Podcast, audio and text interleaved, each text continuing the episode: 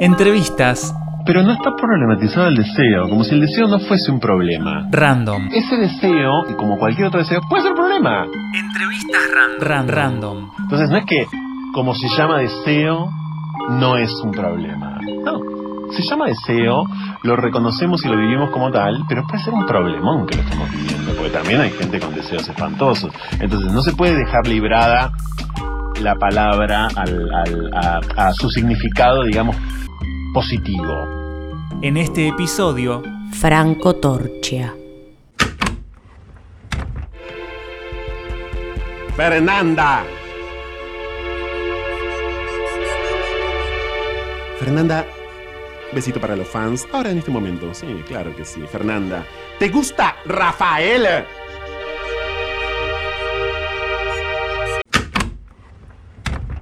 Lo suyo es poner en palabras. A veces es lo que no se dice, a veces es lo que no se ve, lo que se niega o lo que se olvida. Decimos que pone en palabras porque fue la voz de Cupido durante seis años, pero también porque larga y aguanta definiciones como la familia hoy es una institución de altísima densidad homofóbica completamente impune. Repito, la familia hoy es una institución de altísima densidad homofóbica completamente impune. Estudió letras, ama la lingüística y la filosofía del lenguaje. En el 94 era profundamente psicobolche, según su propia definición. Pero que no vaya el sentido común para el lado de lo solemne, porque nos referimos a Franco Torcha, conductor del show de la diversidad. El programa radial No se puede vivir del amor por la 1110.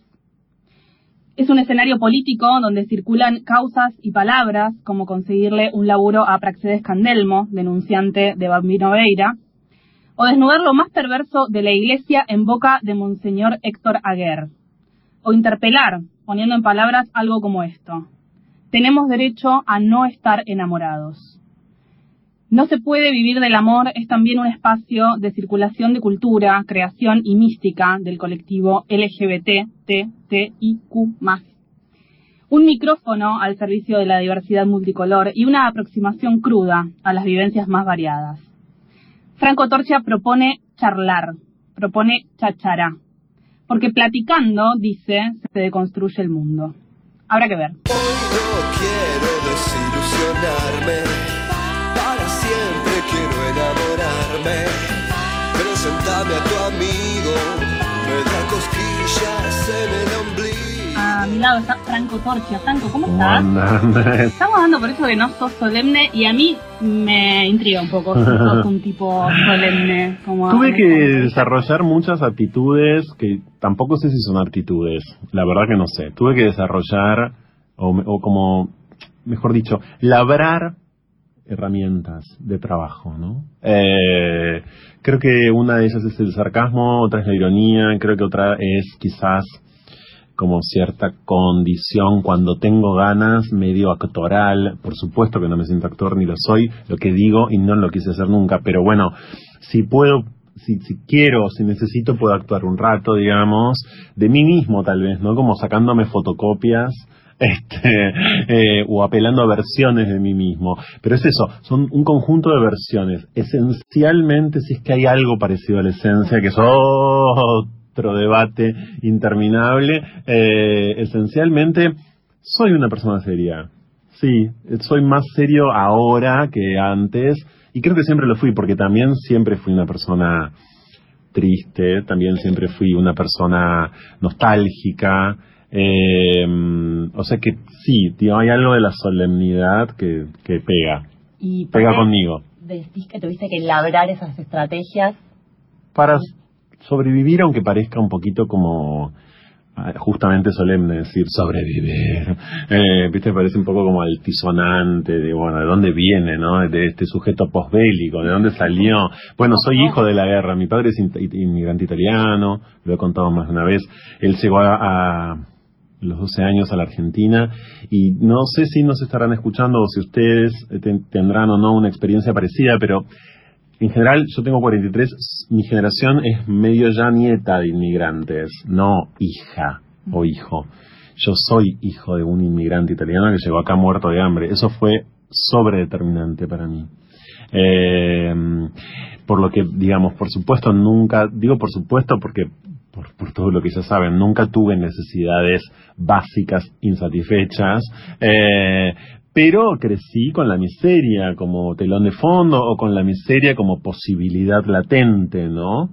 Eh, como algo realmente muy cercano y algo además muy vivenciado por mi progenitor. Entonces, eh, eso fue, para mí fue decisivo. Lo supe muchos años después, ¿no? Lo supe, quiero decir, con el paso de los años, pero la verdad es que tuvo una incidencia atroz. Entonces, eh, a mí me costó mucho saber elegir, poder elegir, eh, poder decirle que no a determinados trabajos, eh, creer que podía trabajar de algo que me gustara, bueno, nada, una vida entera, a, incluso aunque parezca un poco raro, hasta el día de hoy, diría yo, y sí, y es así, y así lo vivo. Entonces, nada, es como, qué sé yo, es, eh, eh, es difícil de transmitir, me parece, es medio inefable si no te pasó. Eh, eso siento. Desde el lunes 3 de agosto en vivo, el único ciclo radial diario de diversidad sexual del mundo vuelve a su espacio habitual, de lunes a jueves entre las 0.15 y las 2 a.m. No se puede vivir del amor. Más que nunca, cómplices y todo. Más que nunca, no en la calle, pero codo a codo. Eh, no se puede vivir del amor, el programa que haces eh, en Sí. la 11.10. Eh, al comienzo iba de 6 a 8 de la noche y vos decís, iba va mucho mejor a las 12, ¿no? Sabemos que es un programa de diversidad sexual y nos interesa saber qué une a, a la noche con la diversidad, con la No, bueno, mucho, muchísimo. La historia de las disidencias en la Argentina no sería historia, dicho sea de paso, es una historia que hay que escribir cada día más, porque por supuesto no está del todo escrita, y porque en términos históricos las disidencias reconocidas como tales, eh, articuladas y con dimensión pública son nuevas, es decir, tienen, qué sé yo, no- a ver, tienen menos de 50 años, eso es nada, digamos, para la escritura histórica con mayúsculas. Por supuesto que siempre existieron, no estoy diciendo eso, estoy hablando de la disciplina histórica, digamos, estoy hablando de la tarea o de la práctica histórica, eh, en academias y, de múltiples maneras a cómo- en, en relación a cómo ella se desarrolla. Pero la verdad es que mm, sí, porque sin los espacios de sociabilidad de la, de la nocturnidad gay, lésbica, travesti y transexual no estaríamos acá.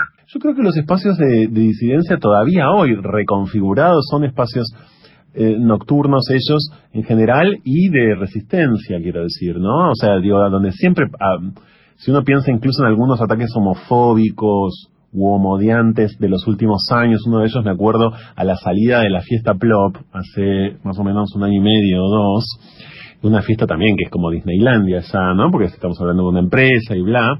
Eh, bueno, sin embargo, a la salida y en ese barrio, en pleno centro de Buenos Aires, pasó lo que pasó. Entonces, sí, siguen siendo espacios de, res- de resistencia y la nocturnidad, la noche, es el espacio por- para mal también de, de, digo, por antonomasia. Las trabas y trans, ustedes lo saben, no quiero hablar en nombre de ellas, pero de algún modo lo hago casi todos los días de mi vida eh, y con el beneplácito de muchas de ellas y de ellos.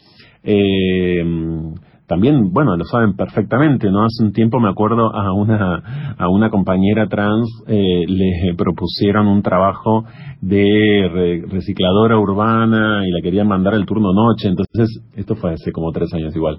Ella les dijo, "Bueno, ustedes saben lo que están haciendo mandando a las trabas queriendo darles trabajo este, a trabajar a la noche. Ustedes saben lo que significa la noche en la biografía física, emocional de una traba y una trans. Entonces sí, claro, estuvimos siempre a la noche. Eh, hablabas de nombrarse, ¿no? Y por ahí citabas cuestiones de la historia, ¿no? Cómo va Sí. configurando la historia desde tal vez la academia, las investigaciones, la propia historia de quienes Sí. fueron partícipes. Sí. Esta cuestión de nombrarse, de la identidad.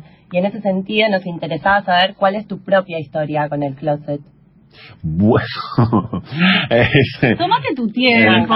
si fuese de madera el closet, en mi caso, es la historia de una maderera, qué sé yo, no sé, monumental, eh, de, de depredación de millones de árboles para construir semejante placar. Sí, sí, sí, bueno, estuve buena parte de mi vida en el armario, tengo 40, eh, 43 y digamos que terminé de salir del closet a los 32. Punto y aparte. Me resulta difícil porque lo, lo quiero muchísimo y no lo quiero poner en una situación incómoda. Pero vos antes hablaste del amor, del amor que seguís teniendo en tu corazón, de la relación linda que estás este, viviendo en este momento. Y yo creo que a la gente le encantaría saber con quién estás. Yo sé que sos muy reservado. Ay. La pregunta es, ¿por qué no decís con quién estás si estás feliz y la gente estaría, ta- o, o darlo a conocer o mostrarlo? Nunca terminamos de salir del closet. Hay micro closets y macro closet diarios porque, digamos, ustedes saben bien que el hecho de salir del armario se entendió siempre como una especie de momento decisivo, cosa que a mí me encanta, ¿no? Tipo, bueno, ahora so- yo ya dije que soy lesbiana, ahora yo ya dije públicamente que soy gay, como si eso estabilizara algo, ¿no? Como si eso fuese... Eh, digamos, determinante, que por supuesto lo puede ser, pero como si tranquilizara las cosas, ¿no? Bueno, y a partir de ahí hay que hacer de todo, luego, y sobre todo hoy, en un periodo de tantas explosiones, de tantas autoexploraciones, de tanto ensanchamiento de las posibilidades de vinculación sexoafectiva, que a mí un poco me pasa eso también. Quiero decir, yo dije en su momento soy gay como una simplificación, porque no tenía muchas ganas de andar como explicando muchas cosas. No sé, yo con la identidad gay no me siento para nada reconocido. Al mismo tiempo no me gustan los hombres, nunca me gustaron. Eh, no me interesan los hombres, me interesan algunos sujetos que quizás se autoperciben, pero son muy pocos, que se autoperciben como hombres y no sé qué, y que también me parece que apelan a eso por facilismo y por cansancio, ¿no?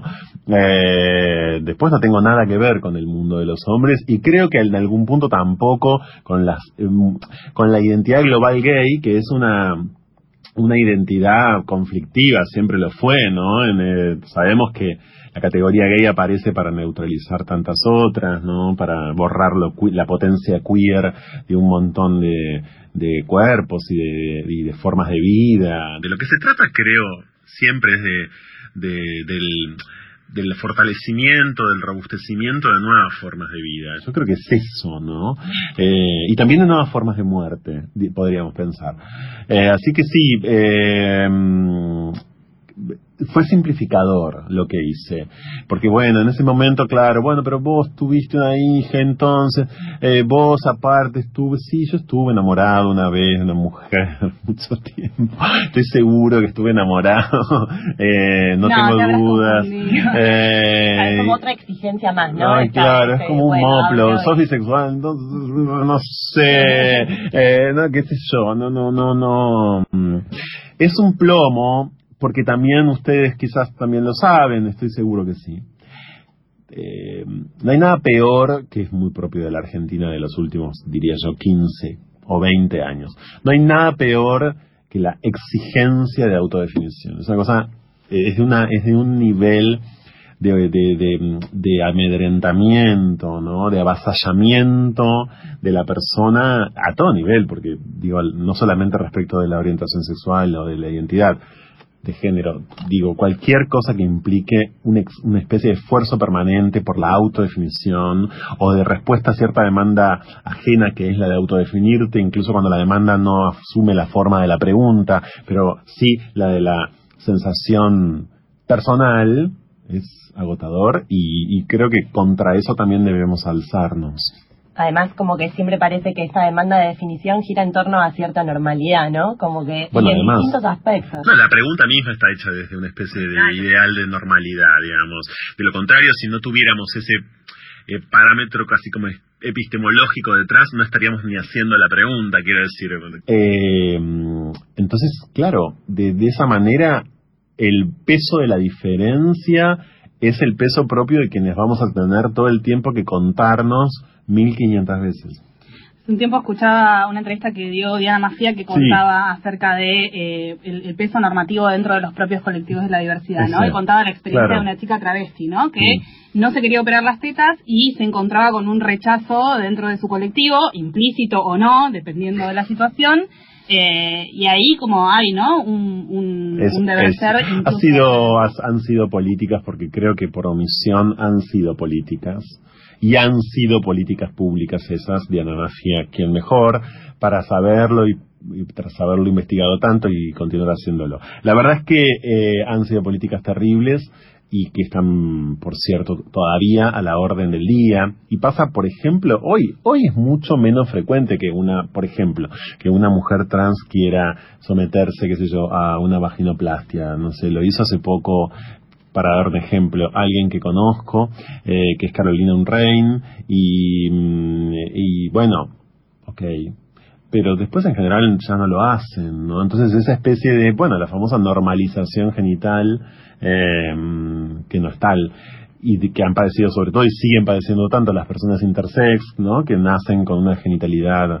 Eso es. Eh, Quizás lo menos sí. abordado que Sí, son crímenes, crímenes públicos que Mm. comete el aparato médico. Eh, esto pasa en la Argentina todavía. Quiero, quiero que quede claro, ustedes creo que lo saben. Métricas. Hay métricas, hay estadísticas, es decir, cuando nace una persona intersex, que también es cierto que no son nacimientos tan frecuentes, es decir, que estadísticamente ocurre cada tanto, pero lo que importa no es cuánto ocurre, importa en cada caso que ocurre, pero además lo que importa es lo que quizás de forma discutible, quiero ser muy cauto en esto, pero implica la elección intersex. Yo siempre hablo de la elección porque a mí el pensamiento intersexual, si es que algo de esto existe, digamos, el activismo sí, por supuesto, y es poderosísimo, a mí me cambió la cabeza porque es el activismo que te permite eh, repensarlo todo. Eh, es decir, repensar todo desde, el- desde, lo, desde lo contrandrocéntrico, justamente, o sea, desde una especie de posición completamente contranormalizadora eh, de, los cuerpos, ¿no? Porque esas genitalidades están, existen y automáticamente son, son mutiladas, sobre todo por el sistema médico, aunque no solamente por el sistema médico. El otro día Mauro Cabral en mi programa me decía que es el mayor activista, ¿no? Mauro Cabral Greenspan, el mayor activista, quizás uno de los más importantes del mundo hoy, pero además es argentino, me decía, bueno, pero no solamente es el aparato médico, nosotros los activistas intersex estamos pensando, o activistas, cada vez más en que mm, también, además del, del aparato médico, del sistema médico que nos mutila cuando nacemos, también nos mutila eh, la creencia que hay en cada uno de nosotros como individuos, esto para hablarlo hoy es un temón, eh, coronavirus mediante, que tenemos nosotros como creencia religiosa, fuertemente religiosa instalada en los médicos. Momento random. ¿Cuál sería la primera pregunta que harías después de despertar en una cámara criogénica en la que estuviste 100 años, Franco Torchia? ¿De qué se trata? Sí. em, una sola vez, hablando de la medicina, fui sometido a, por una intervención a tener anestesia total y cuando desperté sentí algo parecido al renacimiento. Sé que hay muchas personas que, por el contrario, sienten cosas eh, muy distintas. A mí me resultó como renovadora la experiencia. Me desperté y sentía que estaba de vuelta en el mundo, ¿no? Como de vuelta dispuesto o preparado hasta donde puedo estar preparado, que en general es poco, eh, a vivir eh, en estas condiciones y de esta manera. Que implica para mí interrogarme sistemáticamente por, por cómo se hace. Eh, es decir, yo no, no tengo no tengo idea de cómo se hace, porque tampoco fui una persona a la que hayan organizado. Eh, Justamente mi padre estuvo muy muy muy ocupado en en no volver a sufrir hambre, ¿no? Y tiene 82 casi y sigue preocupado por no volver a sufrir hambre. Y mi madre, como ama de casa, en ese trabajo y, y, con mi hermana y conmigo. Eh, no, no, no. Y, y, entonces todo fue una especie de confluencia de ponchazos y a veces pienso que si me hubieran organizado más, si me hubieran como eh, acompañado o empujado, yo soy padre por otro lado, ¿no? Entonces eso también ahora eh, se me vuelve un poquito más como visible, ¿no? Si me hubieran empujado o organizado un poco más, hubiera estado más organizado, digamos, ¿no? No estoy responsabilizando a nadie, tan solo estoy trazando como, como un programa. Entonces, si me despertara, necesitaría preguntarle a, a quien esté allí eh, de qué se trata esto. ¿sí? Como arranco. Claro, Claro, claro. Arranco.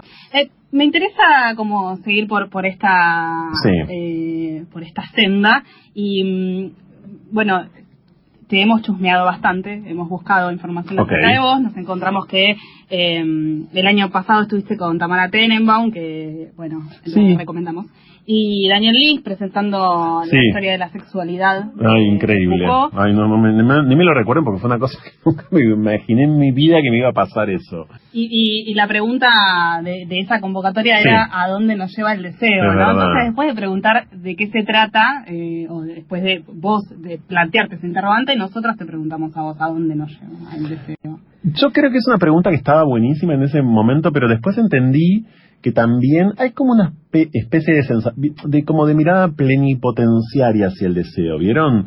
Eh, es un problema que tiene el lema, por ejemplo, para mí, que por supuesto no soy un cuerpo con capacidad de gestar, no tengo un cuerpo, mejor dicho, con capacidad de gestar, pero es el problema del lema, la maternidad será deseada o no será. ¿Por qué? Porque en esa, eh, por ejemplo, en ese eslogan está problematizado mucho, pero no está problematizado el deseo, como si el deseo no fuese un problema. Y aún vos teniendo el deseo de ser madre, el deseo puede, ese deseo, y como cualquier otro deseo, puede ser un problema. Entonces no es que como se llama deseo, no es un problema. No.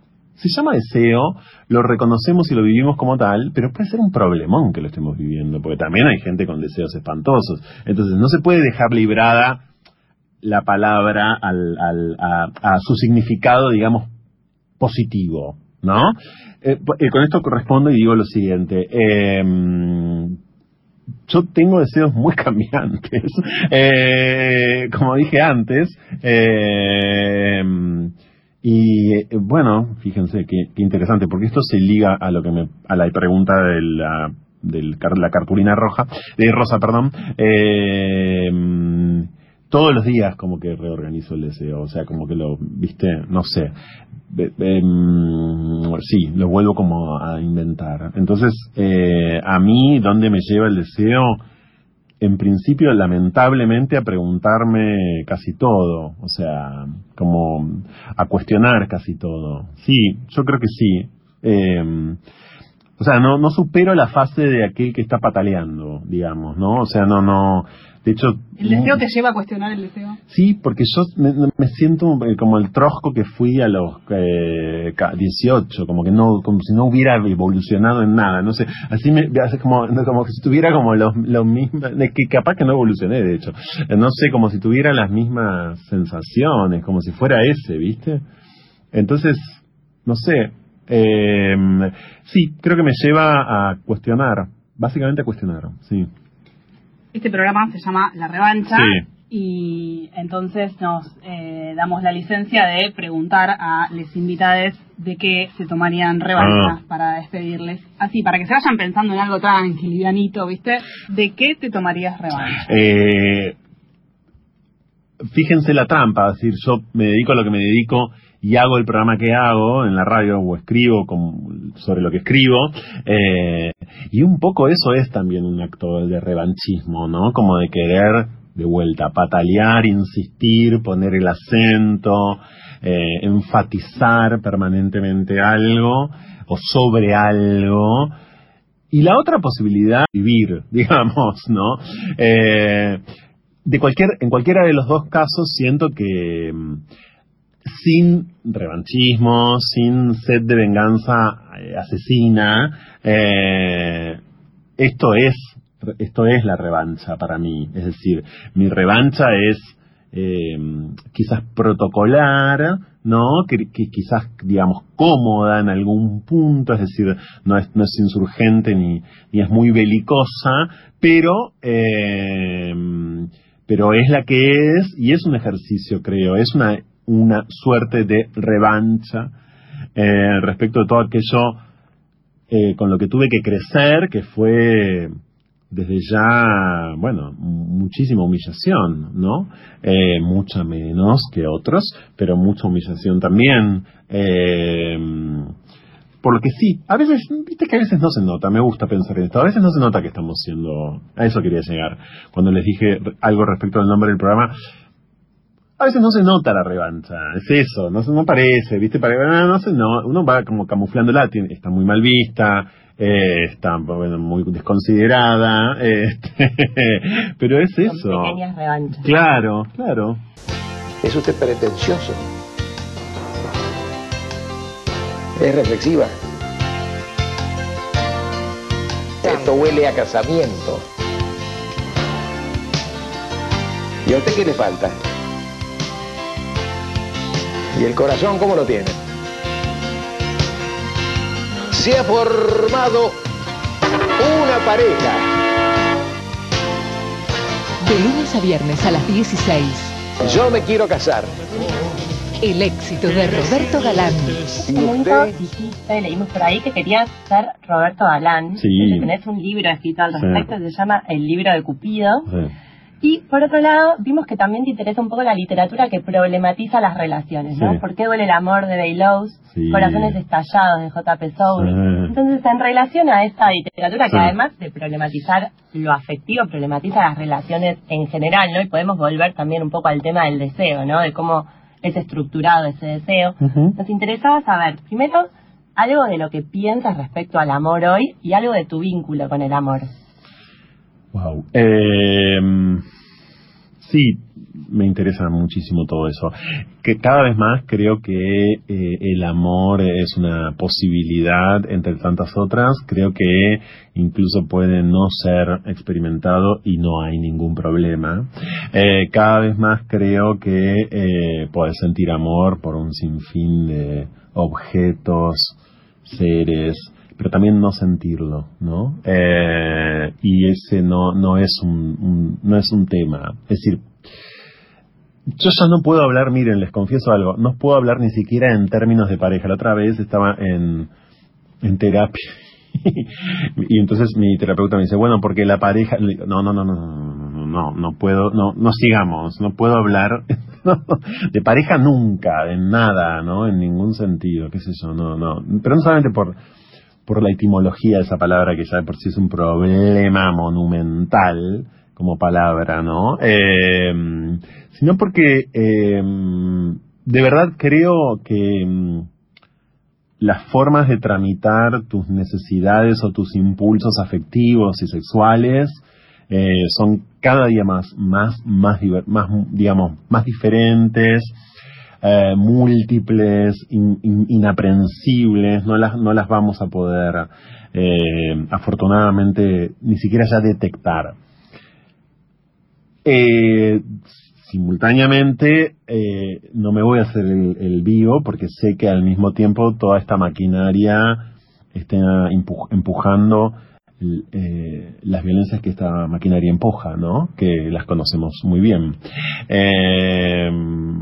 Y ahí diría, me quisiera poner un poco en un lugar eh, tanto un poco más concreto. Yo creo que lo que falta ahí también es que cada vez más eh, los estados dejen de funcionar como agentes, digamos, sancionadores por acción o por omisión de formas de vida, ¿no? Es decir, eh, el hecho de que nuestras vidas sean mejores, entre comillas, a partir de la díada, es decir, a partir de la unión de dos términos, no importa cuáles, pero a partir del uno más el otro, eh, eh, articula un montón de negocios. El negocio del Estado, el negocio del- de esta fase del capitalismo es un negocio muy dependiente de la conformación familiar, sea como sea esa conformación familiar. Digamos, ahí hay un núcleo muy, muy denso, muy denso, que a mí me interesa cada vez más. El otro día Diana Pérez, que es una filósofa analítica, eh, me decía lo siguiente, me decía, vos tenés que pensar que de una orgía, pensando en el mito de la caverna de Platón, de una orgía salieron nada más que dos, o quedó en la historia la idea de que de ahí hubo dos enamorados. Es decir, ¿cómo, cómo, qué, qué, qué hizo, qué hizo Occidente con la filosofía, por ejemplo, y luego con todas las ciencias para que de una orgía en el relato queden nada más que dos enamorados? Bueno, es decir, en todo caso es volver a meterse en la caverna, ¿no?